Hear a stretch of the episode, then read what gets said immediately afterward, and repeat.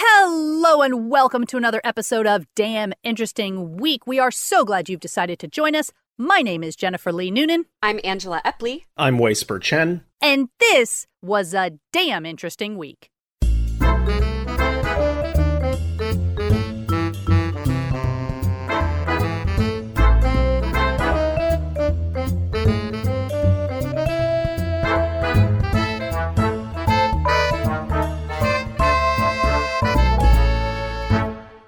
So let's get started with our first link.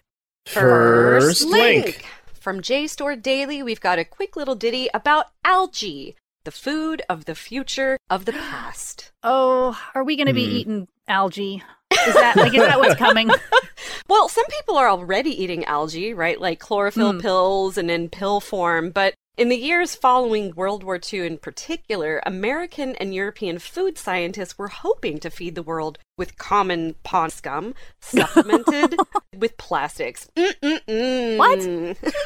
I mean, yeah, I guess at the time they were like plastics will save us. Oh, that was totally the thing. But regardless, we do think about these foods today as very natural, if not naturally appealing. Mm-hmm. But American studies scholar Warren Belasco writes when algae as food first became a widespread dream in the years after World War II, it was viewed as a marvel, not of nature, but of technology. Hmm. So by the 1940s, the world's population had doubled in just four decades, and there were no signs of slowing down. And a lot of people started fearing that agriculture couldn't produce enough food to feed everyone. Some people were hoping to synthesize carbs, fats, and protein from coal, petroleum, or Whoa. even air.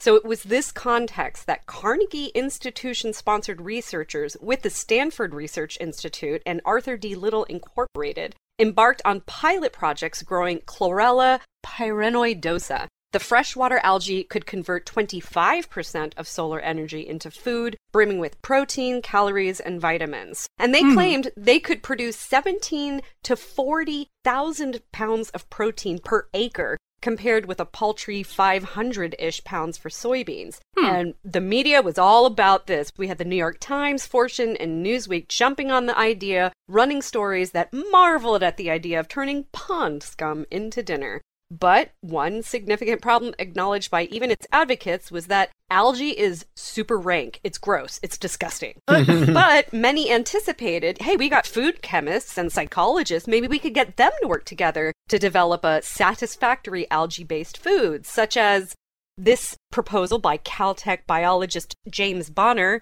steaks made chewy by addition of a suitable plastic matrix. Mm, mm, mm, mm. You know, and this was coming from a mindset where he suggested in the future, quote, human beings will place less emotional importance on the gourmet aspects of food and will eat more to support their body chemistry. Oh, you sweet summer child. Yeah, dream on, man. A flavor panel at Arthur D. Little's laboratory in Cambridge found that when chlorella was mixed into chicken soup, the stronger, less pleasant notes were much reduced, and the gag factor was not noticeable. Talk about damning with faint praise. Mm-hmm. but it wasn't just the super gross flavor that killed the algae craze. Growing it turned out to be a lot harder than expected. Applying tech to supply the world with soybeans and corn turned out to be easier, which is why it's in everything. that's in everything. But over the decades, world hunger did drop dramatically, and we didn't need algae dinners to do it. Well, that's a relief. Yeah. I'm, I'm happy for that. Yeah.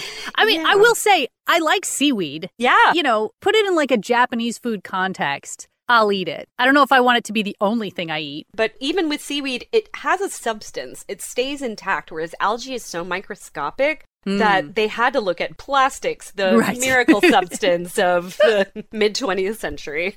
yeah. And, you know, and I sit there and balk at like, they want to make things out of petroleum, but it's like, actually, quite a lot of our food is made out of petroleum. The dyes, they're Mhm. all. oh, yeah. So I don't really have a leg to stand on. Yeah. and if you use cosmetics, a great deal of those are Mm. distilled from petroleum. So can't be too picky, but algae, not in the menu for now. For now. Next link. Next link. This article comes to us from arstechnica.com and it's titled Highway Warnings About Traffic Deaths May Increase Crashes, Study Finds. Oh boy. Yeah. So Jonathan Hall and Joshua Madsen used Texas to study the impact of safety messages on highway safety thanks to a unique feature of the state. It only displays the statewide road death count on electronic highway signs in the week leading up to each month's Department of Transportation meeting. That allowed the researchers to compare crashes downstream of an electronic sign during those weeks and to look back to crashes on the same stretch of road during the years before the safety campaign started in 2012. The results are not encouraging, and like chained together combos in a macabre video game, the increased rate of crashes per hour remained elevated along stretches that had multiple electronic signs. Otherwise, hmm. the effect diminished four to six miles downstream of an electronic sign. Hmm. Looking at historical data for the years before TxDOT started displaying the death toll one week a month showed that the effect wasn't present before 2012, and the effect was persistent across the five years analyzed. So, pretty clear cut there. Yeah, and grim. Yeah. I mean, it's not just a like, hey, we've noticed when these signs are up, there's more crashes. It's like immediately after this sign, you are likely to get Yeah. into a wreck I mean, and die. And, It spikes yeah. my anxiety every single time. It basically puts you into alert flare. Yeah, Yeah. well, and if you're paying attention to them, I don't know about you guys. Every time I see one of those signs, I'm like, well, what was it last month? Was it like 1700 and now it's 1800? Or did we have a big spike? Like, it, it engages your brain in something that isn't driving, which is always going to be bad. Yeah. Yeah, the researchers note that this effect increases or decreases in pace with the increase or decrease in road deaths, and in effect resets each year when the total is reset by TxDOT between January and February. Bigger Wow. numbers weigh heavier on drivers' minds. So literally, the, the more deaths there are, you show that to people, and then the more deaths there are, which is yeah, it's like the dark side of manifestation. Yeah, it's just a terrible idea in every way. Yeah. In total, Hall and Madsen estimate that displaying road death information increases crashes by 4.5% over the following six miles of road. And this has caused an extra 2,600 crashes a year in Texas since the practice began in 2012, at the cost of 16 deaths and perhaps $380 million to society. Ugh. The effects may not be entirely consistent across all US states that display cumulative road death statistics on highway signs, however. the authors note that how often the death toll gets displayed may have an effect, diminishing an impact with increased frequency, so drivers get desensitized in states like Illinois that display these numbers a lot. And they also note that the effect is magnified with a larger death toll, and so may be more pronounced in Texas, a large state with a high annual death toll. I mean, maybe, but at the end of the day, this clearly seems like a human thing, not a Texan thing. I, don't, I Yeah. mean, I, that just feels like an absolute cop out to be like, oh, it's only Texas. Like, Well, I- we probably have the most data given our size, so that may have Yeah. been a factor. Well, the where it says that the death toll getting displayed has a diminishing impact with increased frequency, maybe they just go the opposite direction and they put like 10 of them in a row all within like 6 feet, you know? And then you're like, "I get it. I get it. Like 10,000 people have died this year. Thank you." yeah, I don't then- care anymore. Yeah. You know what it makes me think of is that classic gag in cartoons where there's like a population sign and like you hear a gunshot and then the number rolls down. Yeah. Like, it, it's updating constantly. Maybe that's what we need is just a really constantly updating one. And when it rolls up one, everybody be like, "Oh God, someone just died!" Like, and then when it goes down one, they're like, "Oh god, somebody was just born." right, right, right. a Death Watch live stream. I don't know how you're going to get that past the censors, y'all. Yeah. Oh. the- I think I would crash a lot watching that. Um, anyways, next link. Next link. All right. Well, Zachary Crockett at The Hustle has a fascinating article on the surprising afterlife of used hotel soap. Oh. Yeah. I mean, I think it's a great example of how powerful a single word can be because he could have just called it the afterlife of hotel soap and we all would have understood. But you put that little word used in there and all of a sudden the gross factor just skyrockets. Mhm. So, what surprised me most about the afterlife of used hotel soap was the scale of the issue, which is affected by a number of factors. So, first, a lot of people might take home a free bottle of shampoo or conditioner, but almost no one takes home the bar of soap if they've already opened it. And mm-hmm. these little packages of soap definitely do get opened in the hotel. According to data collected by Boston University School of Hospitality Administration, packaged soap is used by 86% of travelers, which is more than any other hotel amenity. It Whoa. includes the TV at 84% and even the closet at just 81%. which took me back. I was like, who are you 19% not using the closet? That's so weird. But Uh-huh. Well, if it's a quick overnight, you just put the suitcase and just live out of that for like 24 hours. yeah, that makes sense. But still, no. you need to organize your things.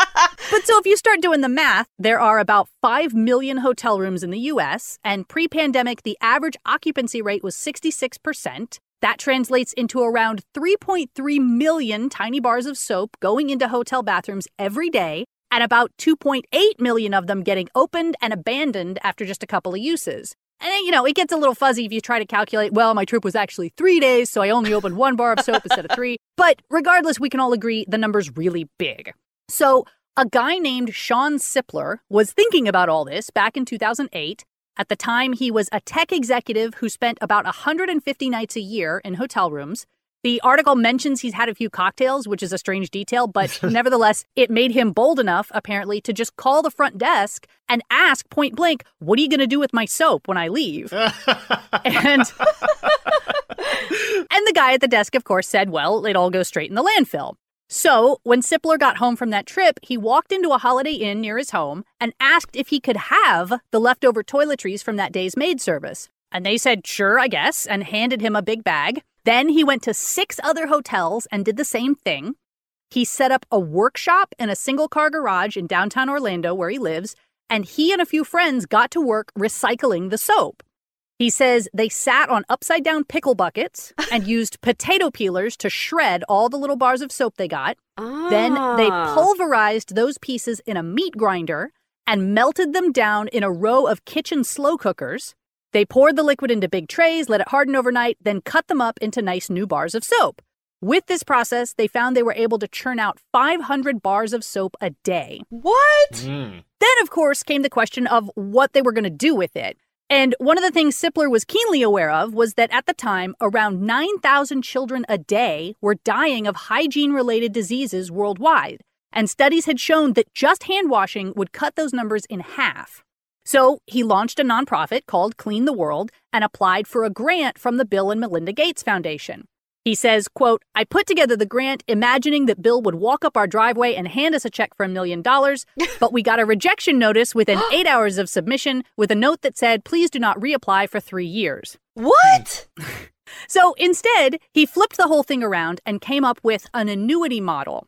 Basically, the hotels pay him to participate in his recycling program, usually about a dollar per room per month. And in exchange, they get everything they need to streamline the process, including a Clean the World branded bin to toss the soap in, staff training sessions, and free shipping labels for when the bin is full. And more importantly, they get regular impact reports that detail for them the exact social and environmental benefits of their donations, including the total pounds of waste they've personally Nice. diverted, their carbon footprint reduction, and that data can be used by the hotel to prove that they've met certain sustainability goals, whether those are set by the franchise or the local government where they are, or maybe it's just something they want to put on their website to attract customers. So today, Clean the World partners with more than 8,000 hotels worldwide, or about 1.4 million rooms. Their Wow. clients include not only major chains like Hyatt and Marriott, but also cruise ships, casinos, and airlines. And speaking of fun stats, since 2009, the company has collected 13 million pounds of discarded soap Wow. and distributed 68 million new bars of soap to 127 countries. Like they scaled up fast. Oh it's my amazing. Gosh. One of their newest clients is Hilton Hotels, who signed up all of their locations worldwide in 2019 and has already contributed 14.5 million bars of used soap in less than three years, which is great, but also insane when you think about how much of it was going just into the garbage. Obviously, their process has had to become a lot better than a couple of guys with potato peelers. they now run a major production facility in Orlando with satellite operations in Las Vegas, Hong Kong, the Dominican Republic, Montreal, and Amsterdam.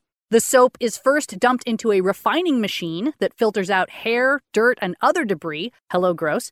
And squeezes out soap noodles, which then go into a mixer and are sterilized with diluted bleach, which they did not do in the first round, but apparently at some point You know, it's soap. It cleans everything it touches. So Right. then it moves into something called a duplex plodder, which pounds it into loose powder. Then it can be pressed into bars with the Clean the World logo on it and shipped to places in need. And because every hotel uses a slightly different kind of soap, they now also rely on more than 20,000 volunteers to help them figure out which ones don't mix well with each other. Like, I guess you can get on the beta test of their new bars of soap and find out if they're any good. Seipler says, for example, that Holiday Inn Macau's oatmeal bars pair very well with Aloft Taipei's Bliss bars. I don't know what a Bliss bar is, but I think Bliss is a spa, and they do have some tie-ins. Ooh, they're getting expensive soap. Those well, you know, if it's comparable to the good stuff, that's basically what they're trying to say, right? Yeah, that's true. So, for distribution, they partner with charities like UNICEF to stay up to date on where their product is most needed. Unfortunately, Clean the World took a huge hit when the pandemic hit, no one was staying in hotels, yet demand for soap was at an all time high. And what's more, even when the hotels did start opening back up, a lot of them had pivoted to these large liquid soap dispensers and mm-hmm. sanitizer pumps that you didn't have to touch. There are also a few other charities that have gotten it on the game now, including EcoSoap and Diversey, but Clean the World is still by far the largest organization. And the good news is, overall, it's working. Since 1990, hygiene support programs have led to a more than 60% reduction in childhood death from relevant diseases worldwide. As for what we can do, short of volunteering for their program to test their soap, you know, I guess you should just make sure you always open that bar of soap in the hotel room so it gets passed along and doesn't just get handed to the next guest. next link. Next link. All right. Messy Nessie Chic has a really lovely article all about the secret code of beauty spots. Oh. Hmm. Yeah. So in the 18th century, cosmetics were being explored with abandon, and beauty patches became an essential fashion accessory of the landed aristocracy and the politically powerful. And like most fashion trends throughout history, not everybody was a fan. English and Puritan Parliament went as far as to legislate against the use of beauty patches, which they condemned Whoa. as an immoral vice. pretty intense. But these beauty patches are also known as a mouche, which is the French word for fly, as in the insect, which mm. is hmm. not the most flattering, but the display of pale, marble white, if not anemic, skin was essential for the 18th century upper classes in society to demonstrate they had never been exposed to a harsh environment, let alone engaged in manual labor. mm. Of course, the irony here is that such an obsession to convey a life of leisure was a near suicidal endeavor because lead and arsenic was all in those whitening right. compounds, right? So, okay, why flies on the face? The origins of mouche fashion are still a little mysterious. For the elite, they ultimately became a means of sending clandestine messages by means of a familiar design and placement code. Of course, you know, this was the era of Pride and Prejudice, where every detail in a person's appearance relayed information about their status, a mouche was created from satin, velvet, leather, even mouse fur, and applied yeah. with glue. the shapes were fantastic and infinite. I mean, there were moons, stars, hearts, squares, dots, ships, even an elaborate horse drawn carriage had been reported.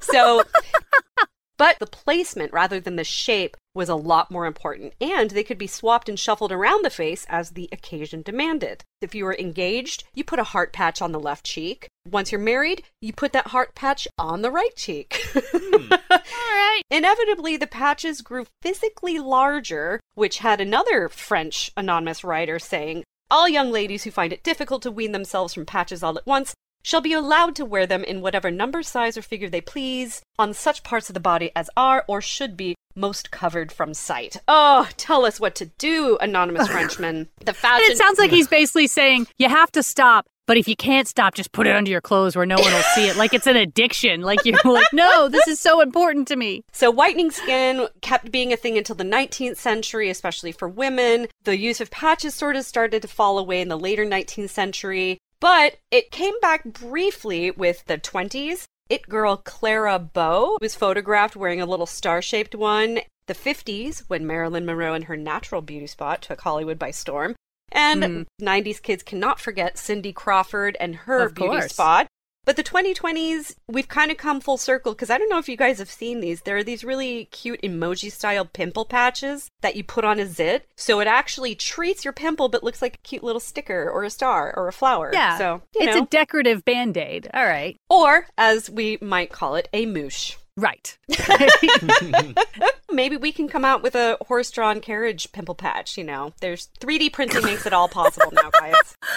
That's horrifying. I'm imagining some hip young kid going to high school, except she's got a horse drawn carriage on her face. yeah, I'm just attached. Listen, I just want to wear stickers on my face. You can't stop me. I'm not. I'm not. I'm not trying. I think you should follow your dream. Next link.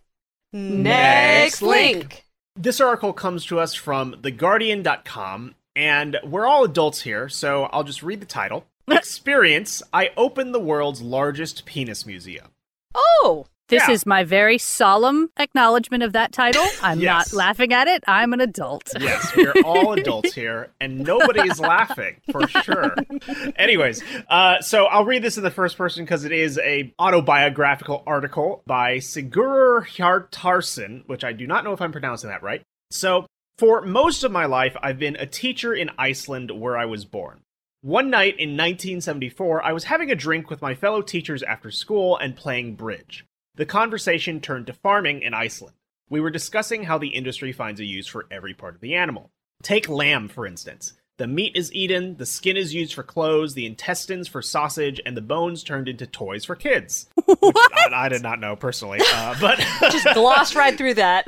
yeah. Someone asked if there was a use for the penis, which made me recall how, as a child, I had been given a dried bull's penis as a whip to drive the animals out to pasture every day. I was telling my fellow teachers about this and said that I would be interested in finding a whip like that again. Well, said one of my friends, you might be lucky. He was returning to his family's farm that weekend and offered to find me some pizzles, a very old word for penis. I agreed, and the next week my friend came back with four bull's penises in a plastic bag. I took them I took them to a local tannery and had them preserved. I gave three away as Christmas presents and Oh. kept the fourth. Wow. That was the start of my collection. that was the start. What an auspicious beginning. yeah. So at first it was a bit of a joke. It was very common then for teachers to have other jobs in the farming and animal industries such as whaling. So to tease me, other teachers began to bring me penises from their second jobs. I started learning how to preserve them. Then, gradually, the collection took on a life of its own. I thought, what if I collect the penises of all the species of Iceland? So that is what I tried to do. I kept an eye on the news. If an interesting whale was found beached on the coast, I would try to get the penis as a specimen. or if an outlying island was be mature, was infested with black We're rats. way beyond that, man. sorry, sorry, just had to let it out. Okay. Uh, or if an outlying island was infested with black rats that had escaped from a ship, I'd ask the pest control technician to send me one. oh, I've always had a rule that no animal would be killed for my collection, which is nice. Uh, oh, sure. Yeah. By 1997, I had amassed 63 specimens, and the story of my collection had become more well known. I was invited to display it in a small space in the center of Reykjavik, and my penis museum, or the Phallological Museum, to give it its proper name, was born. There are l- a lot of different ways to preserve a penis, and I have tried all of them. So the collection varies between dried, stuffed, and mounted penises, and also those floating in alcohol or formaldehyde. Okay. In 2011, my son took over, and the museum is now in a much larger building in the center of town. Alongside the collection is information on the cultural history of the penis, displays of memorabilia. It's a wonderful museum, and I'm proud of what my son has done with it. Tourists visit from all over the world, as well as doctors and biologists. Hmm. The collection is very large today, as people have sent in specimens. The largest from a sperm whale is about six feet long, while the smallest Wow. from a European mouse is less than a millimeter and must be looked at through a magnifying glass. Aw. We have one human penis on display from a 95 year old man who left it to us in his will in 2011. Wow. Yeah. A few well endowed humans, one from America and one from Germany, have promised to donate theirs when they die. They are young though, so we'll have to wait a while for those. Oh no. Is there a gift shop for this museum? I don't see anything about a gift shop, but uh, I hope so. I, don't- I don't know. I, surely, surely there has to Yeah. be. I mean, if they're making money with people buying tickets, they they have to have monetized the oh gift yeah, aspect of it. absolutely. And uh, as we close to the end, he says, "You might call me a bit eccentric." At first, people thought there was something wrong with me, but over time, they saw I was a serious collector who was precise and accurate with the information I kept, and that there was nothing pornographic about the collection. I'm happy that people don't think I'm a pervert anymore. Anymore. That's but I mean, he's got a great point. You know, like I personally believe that for every interest and thing in the world, there's somebody out there to have a great interest in it. Yeah, and the more museums we have on like really niche topics, the better. I mean, that's my favorite thing to do when I travel is like, yeah, okay, you try the food, you visit the local town square or whatever. But the unique museums that you can't get anywhere Yeah. else, those are the really cool things. Now I got to go to Iceland and check it out. Yeah, right. Next link. Next link. All right, this next article is from The Atlantic and it's called The Puzzle That Will Outlast the World. Ooh. So the author is AJ Jacobs, and it's again a first person account of his attempt to own literally the world's hardest puzzle. Hmm. Spoiler alert, he does now have it. But to understand what the puzzle is and how it works, we have to dive a little into the history of physical puzzles, starting with the Chinese ring puzzle, which dates back about 2,000 years. The point of a Chinese ring puzzle is to remove a set of rings from a bar to which they're attached. And it's not really difficult in a conceptual sense. Like there's a pattern of moves, and you can learn the pattern and then you'll know how to solve it. But the way it's designed is recursive, meaning that it takes exponentially more moves depending on how many rings are attached to it. Hmm. So solving a three ring puzzle only takes five moves, but a six ring puzzle takes 42 moves, a nine ring puzzle takes 341 moves, and so on. Wow. This is why it's also sometimes called a patience puzzle or a generation puzzle in Chinese, because culturally, the idea was that if you had a puzzle with enough rings on it, you could spend your whole life making moves before you'd have to pass it on to your children. And down the line, someone might eventually finish a puzzle that their great great grandparent had started solving. Wow. So Jacobs really liked that idea for his family, but he wanted something harder that could really express the vastness of time and the insignificance of humanity. You know, the way you explain it to your kids. so he reached out to a master puzzle maker in the Netherlands named Oscar van Deventer, and he took on the challenge. Jacobs describes the new puzzle that Oscar created for him, which Oscar named a Jacob's Ladder, as a cross between a Jenga tower, a giant corkscrew, and a girder from a skyscraper. What? Huh. They do have a picture of it if that isn't evocative enough for you. the puzzle's main wooden column is studded with 55 interlocking wooden pegs, which together trap a black corkscrew rod running up the middle. And you have to turn the pegs in the proper order to remove the rod. But of course, the catch is you have to turn the pegs many, many, many times. Mm.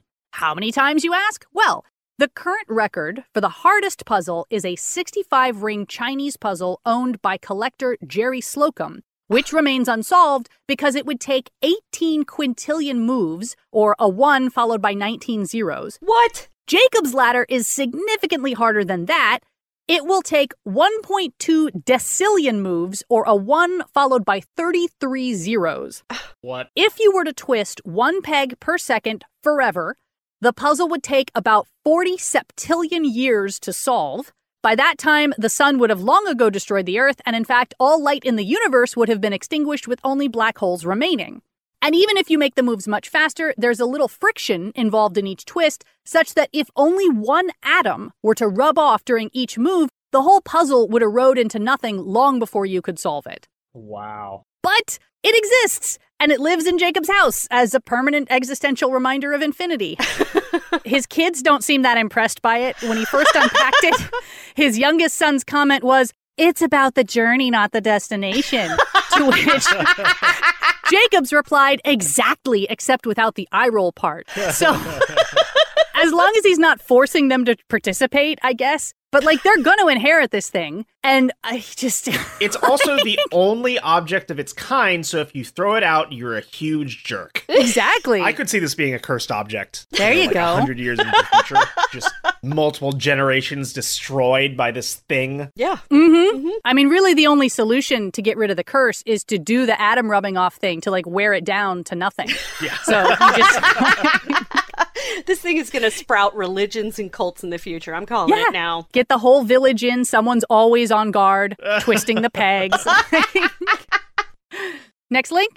Next link. The Guardian is reporting that Japan has invented electric chopsticks that make food seem more salty. Mm-mm-mm-mm-mm. Huh. Hmm. Yeah, the device uses a weak current to artificially amplify the taste of salt as part of efforts to reduce sodium levels in popular dishes. There is a picture. It's a guy holding chopsticks. He's got like a little wristband that has what looks like a Mac charger and, then a wire connecting it. it. It is electrified, make no mistake. But here's how it works the device transmits sodium ions from food through the chopsticks to the mouth, where they create a sense of saltiness. This is from Homei Miyashita, a professor at Meiji University in Tokyo, whose laboratory collaborated with the food and drink manufacturer Kirin to develop the device. They're looking to refine the prototype and hope to make the chopsticks available to consumers next year.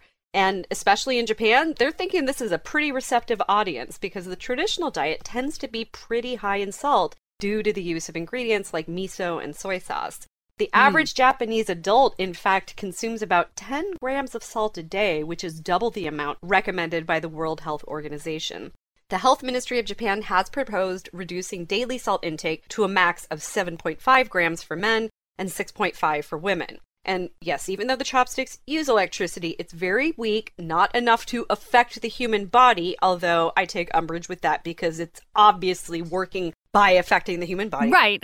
They've done some clinical tests on people who follow a low sodium diet, and they did confirm the device enhances the salty taste of low sodium food by about 1.5 times. They gave Huh. these participants some reduced salt miso, and they said that it had improved richness, sweetness, and overall tastiness. So Japan's got it going on, and I would probably be curious to try this, if only to see like how it affects different types of non-salty foods already. Like if I just got like a bland vegetable, is it gonna?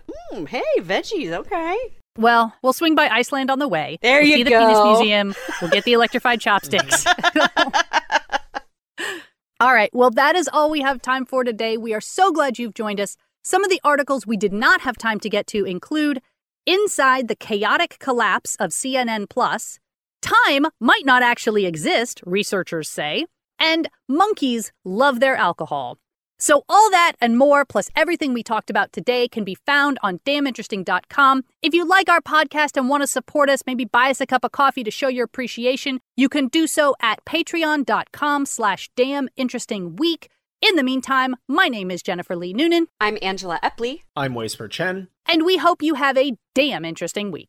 Bye bye.